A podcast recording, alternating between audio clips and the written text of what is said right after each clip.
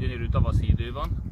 Azért nem az otthonomból jelentkezem, mert egy egyhetes üdülésről még csak most érünk majd haza, de már Magyarországon vagyunk, és itt megálltunk az autópályáról lejöve, kerestünk egy nyugodt helyet, hogy röviden be tudjak számolni önöknek arról a három dologról, amiről szerettem volna. Az egyik ez az egyhetes pihenés, szépen köszönöm a türelmüket, nekem is szükségem volt rá a családnak is, három kisebb gyermekünket magunkkal tudtuk vinni, tettünk egy kört, nagyon köszönöm azoknak, akik ezt lehetővé tették. Mindenképpen rám fért a pihenés és a családdal való együttlét is. Úgyhogy ma éppen Augsburgban voltunk, Szentmisén, vagy voltam Szentmisén a Fugeráj nevű helyen. Egy német nyelvű Szentmisén imádkoztak az ukrán háború az ukrajnai háborúnak az áldozataiért, és a családokért is mindenkinek, aki szenved ebben a háborúban. Az előző Szent Mise még Franciaországban voltunk, az egy csodálatos Szent Mise volt, nagyon élveztem azt is. Nagyon nekem szóló üzenetek voltak benne. Én azt gondolom, hogy ez a következő időszakra is erőt ad nekem, erőt ad ahhoz, hogy egy olyan Magyarországban gondolkozzunk a jövőben is, ahol a gyermekeinket szeretnénk biztonságban tudni, felnőni, ami egy európai, gazdagodó, szabad Magyarország. Ezt a küzdelmet tehát nem adhatjuk fönn, de ezzel együtt talán a legfontosabb mondani valója ennek a misének is az volt, hogy nekünk a saját erkölcseinkből kell erőt meríteni, és mindenképpen a tiszta elvek, tiszta erkölcsök mellett kitartani. Úgyhogy a jövőben az építkezésünk is az én személyes részvételemmel mindenképpen ezen a vonalon fog menni és át is térünk ezzel a második témára, ami nyilvánvaló sokkal fontosabb. Az utóbbi héten, hetekben nem csak az én parlamenti mandátumom, hanem az ellenzék parlamenti szerepe is terítéken volt. Sokan vitatták, hogy mi az ellenzék szerepe egy ilyen nem demokratikus Magyarországon. Azt ugyanis újra és újra el kell mondani, hogy ez a választás, bár reméltük, hogy megnyerhető, de tudtuk, hogy nem lesz demokratikus és szabad, ahogy Juhász Péter számolta, itt több százszoros erőforrásbeli fölénye volt a Fidesznek, tehát nyilván reménykedtünk ugyan, de a, az esélyek azok ellenünk szóltak.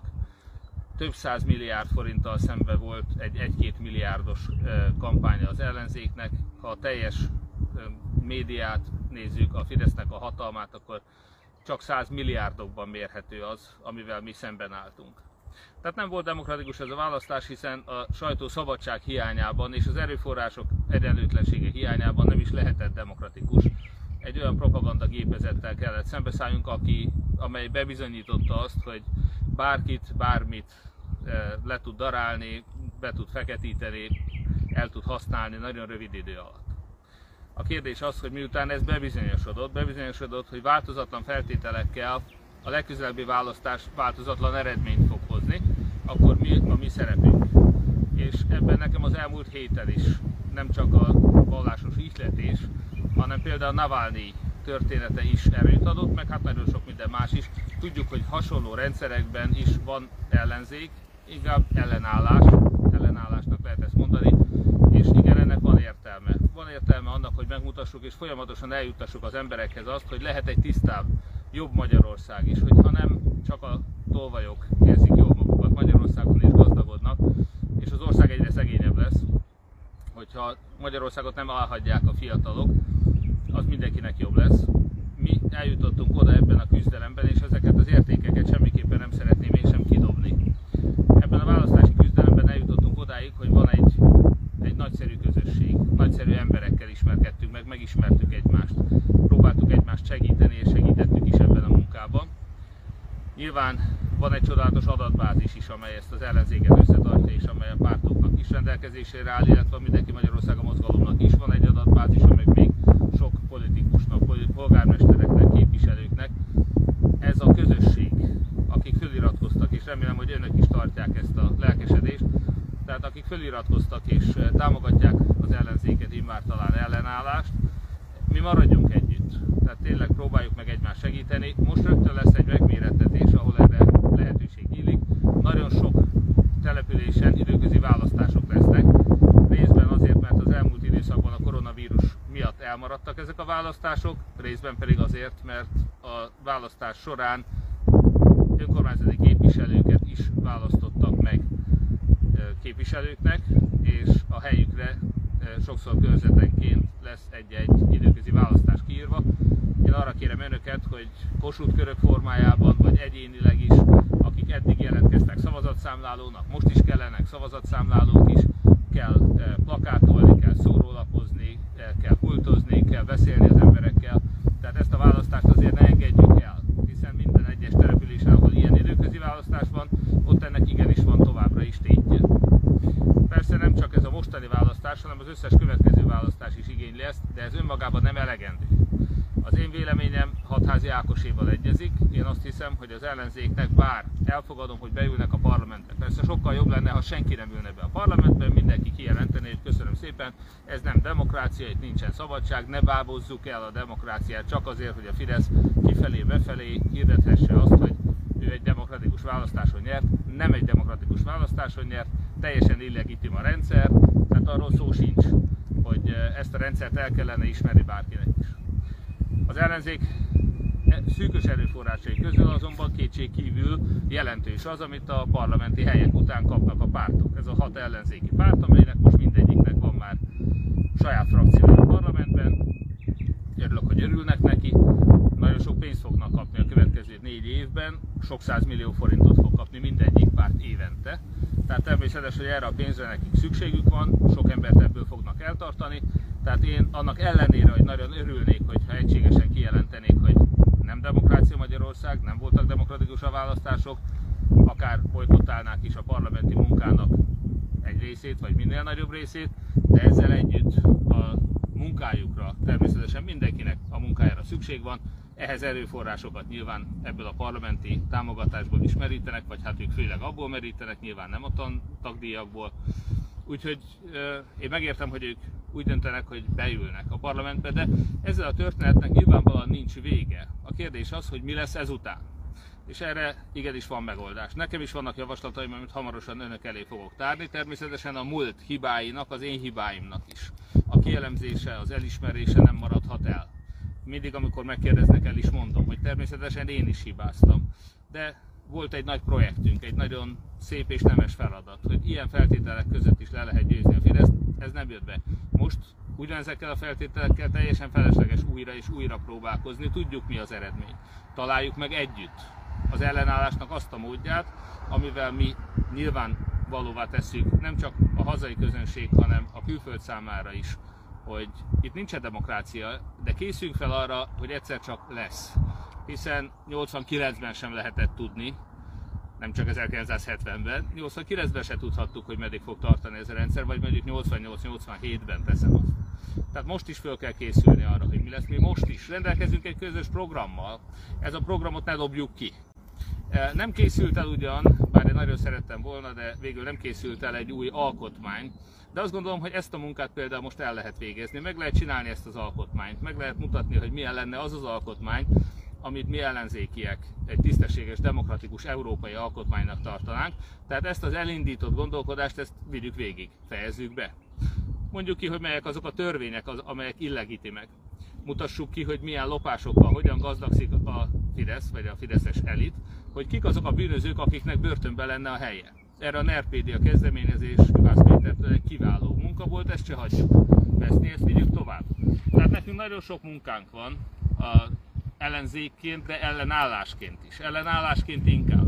Ha csak ellenzéknek gondolnánk magunkat, leülünk a parlamentbe, felveszünk a pénzeket, a fizetéseket, ott nagyon jó beszédeket mondunk, és majd négy év múlva megkeressük az embereket vidéken, semmi nem fog változni. Úgyhogy ezt a munkát kell elvégezni, ehhez invitálom én is önöket a Kossuth körökbe. Már az elmúlt két, most már három hétben több mint 2000-en csatlakoztak. Nagyon köszönjük az önök csatlakozására, munkájára, támogatására is szükség van kérem, hogy tartsanak velünk, beszéljük meg együtt. Először Mártéjon a Kossuth körök vezetőivel fogunk találkozni hamarosan, majd Budapesten is találunk erre alkalmat, hogy azok az emberek, akik nem adják fel egy tisztességes Magyarországért folytatott küzdelmünket, találkozunk, találjuk ki, hogy hogyan tovább együtt. Ebben a munkában tehát a Mindenki Magyarország mozgalom és annak az aktivista Holdudvar, a bázisa, a Kossuth körök a jövőben is részt fog venni, de immár ellenállásként és nem ellenzékként. Nem a parlamenti munkával foglalkozunk, azt meghagyjuk a Fidesznek és az ellenzéki pártoknak, és reméljük, hogy az ellenzéki pártokat nem tudja a Fidesz megvenni, reméljük, hogy ők hűségesek lesznek az elveinkhez, az elveinkhez. Ez egy nagyon fontos kihívás, és sajnos nem is mindenki és mindig felelt meg ennek az elmúlt időszakban sem, de nekünk ez egy nagyon fontos feladatunk lesz a jövőben. Én Hatházi Ákosnak tehát a bátor munkájáért minden támogatást felajánlok, és nagyon jó munkát kívánok, amit tudok, én fogok segíteni, és önöket is arra kérem, hogy ebben a munkában segítsék Ákost. Csak akkor lesz változás Magyarországon, hogyha nem a pártok eddigi útján megyünk tovább, hanem Ákos és az ellenállás útján megyünk tovább. Csak akkor van esély arra, hogy tényleges változást fogunk elérni. Tehát hatházi Ákos támogatására szólítom fel önöket is, hogy ne csak parlamenti ellenzék, hanem valódi ellenállás legyünk, hogy egy nem demokratikus rendszerben is van esély a változásra, de ehhez új utakat kell találni. Szóval a legfontosabb most az, hogy akár a Kossuth körök tagjaiként, eh, akár civilekként, akár nyilván Kossuth körökben is civilek vannak, akár egy új megalakítandó párt, a civilek pártja tagjaként, mindenképpen kérem önöket, hogy támogassák a munkánkat. Ez a két külön projekt ez nem tárja ki egymás sőt. Én abban bízok, hogy nagyon sokan a Mindenki Magyarországon mozgalom tagjaiként is egy új pártot is támogatnak, de ugye bármelyik ellenzéki párt keretében is, aki ezt a rendszert valóban le akarja váltani, az tartson velünk, dolgozzunk együtt, mi nyitottak vagyunk erre. Nyilvánvalóan, amikor most a választások után, még egyszer mondom, nem vitatva az én felelősségemet és a hibáimat sem, az együttműködésnek pillanatnyilag nehézségei látszódnak csak, akkor megértik talán azt is, hogy miért fontos nekem, hogy legyen egy új párt, egy valódi néppárt, egy igazi ellenzéki ellenálláspárt, hiszen eh, nagyon sok nehézségünk volt a pártokkal abból kifolyólag, hogy mi nem voltunk párt, vagy nekünk nem volt pártunk, és eh, nagyon sok folyamatból kizártak ezért. Eh, nem én magam jelöltként is hiába voltam miniszterelnök jelöltje a hat pártnak, de hát egyik párthoz sem tartoztam, és nagyon sok hátrányom volt nekem is ebből, a Mindenki Magyarországon mozgalomnak is. Úgyhogy csak azért, hogy ez a jövőben ne forduljon elő, tehát hogy a pártok ne tudják bennünket kisembízni a feladatokat, ránk sózni az eredményekből, semmit nem adni, a beleszólást sem adni. Ezért nagyon fontos, hogy legyen egy olyan párt, amelyel nagyon széles körben nagyon sok mindenki tud azonosulni, és amely valódi ellenállást eh, képvisel, amely nem a parlamenti helyekről, meg nem az önkormányzati pozíciókról, nem pénzről, nem hatalomról szól, hanem ezt az országot akarja tisztán, őszintén, tisztességesen megmenteni, vezetni, és remélhetőleg a jó irányba terelni. Tehát egy ilyen pártra mindenképpen szükség van, mindenkit nagy szeretettel fogunk várni, Természetesen a korábbi már elkezdett egyeztetéseket fogjuk folytatni, ez azonban türelmet kérek. Most jelen pillanatban ott a Mindenki Magyarország a mozgalom, ott vannak a Kossuth körök, már eddig is sokan csatlakoztak, jöjjenek, tartsanak velünk.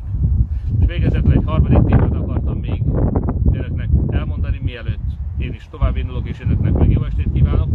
Lázár János megkeresését megkapta immár nem csak én személyesen, a kollégáimon keresztül és a sajtón keresztül, hanem a Városházára is megérkezett, tehát hivatalos formában oda is megkaptuk. Ez időpontot még nem tartalmazott, de várhatóan a következő egy héten belül akár sor is kerülhet rá, legalábbis időpontot fogunk egyeztetni. Nagyon sokan furcsálták, nyilván sokan azt látják, hogy ez csak egy kötelező kör. Lázár János számára mutatni akarja, hogy nyitott mindenféle egyeztetésre, talán egy konszolidációnak is a jele. Nos, négy évvel ezelőtt ugyanezt megtettük, négy évvel ezelőtt beszélgettünk a választások után Lázár Jánossal. Annak a beszélgetésnek az elmúlt négy évben nem lett gyümölcse, sajnos. Lázár János négy évvel ezelőtt olyan ígéreteket tett, hogy a város majd fejleszti, támogatja, igaz olyat is tett, hogy nem fog jutni TAO pénz vásárhelynek, de egyiket se tartotta be. TAO pénz jött, azok a fejlesztések, amiket ígért Lázár János, az összes templom felújítása, a Betlen gimnázium, a Német László gimnázium felújítása, és a többi, ezek meg nem valósultak meg.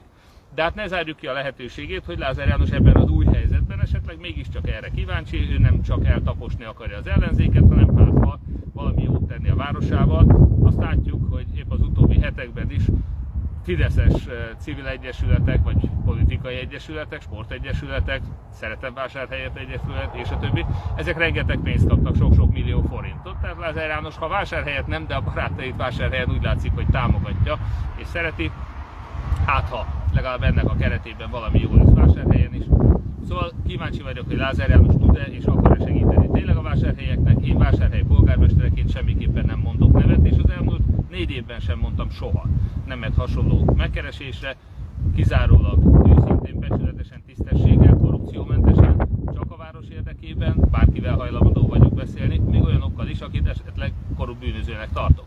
Tehát eh, ezért mondtam korábban is azt, hogy én akár Orbán Viktorral is nagyon szívesen beszélek, ez nem azt jelenti, hogy demokrácia van Magyarországon, én azt sem mondanám, hogy egy demokráciában eh, Orbán Viktor eh, családjának számos tagja, vagy fideszes jelentős része nem éppen egy börtönben ülne. Ettől függetlenül hogyha a várost tudjuk segíteni, akkor nekem polgármesterként ezt kötelességem megtenni, magánemberként és politikusként pedig a jövőben is el fogom mondani, hogyha valami tisztességtelen, vagy ha valahol valaki gazemberséget követel, lop, csal, hazudik. Most már, hogy ezt az április harmadiki választási projektünket lezártuk, ezt egy picivel szabadabban fogom én is megtenni, hiszen most nem az összefogás a legfontosabb, hanem egy hitles alternatíva fölmutatása. Ebben kérem és várom tehát az önök segítségét és támogatását.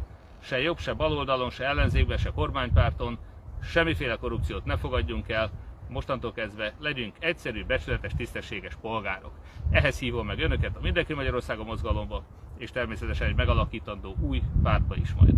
Önöknek nagyon kellemes estét kívánok, élvezzék a tavaszt, legyenek önök is minél többet a családjukkal, nagyon boldog jó egészséget és boldog hetet, hónapokat, éveket mindegyiküknek. Jó estét kívánok!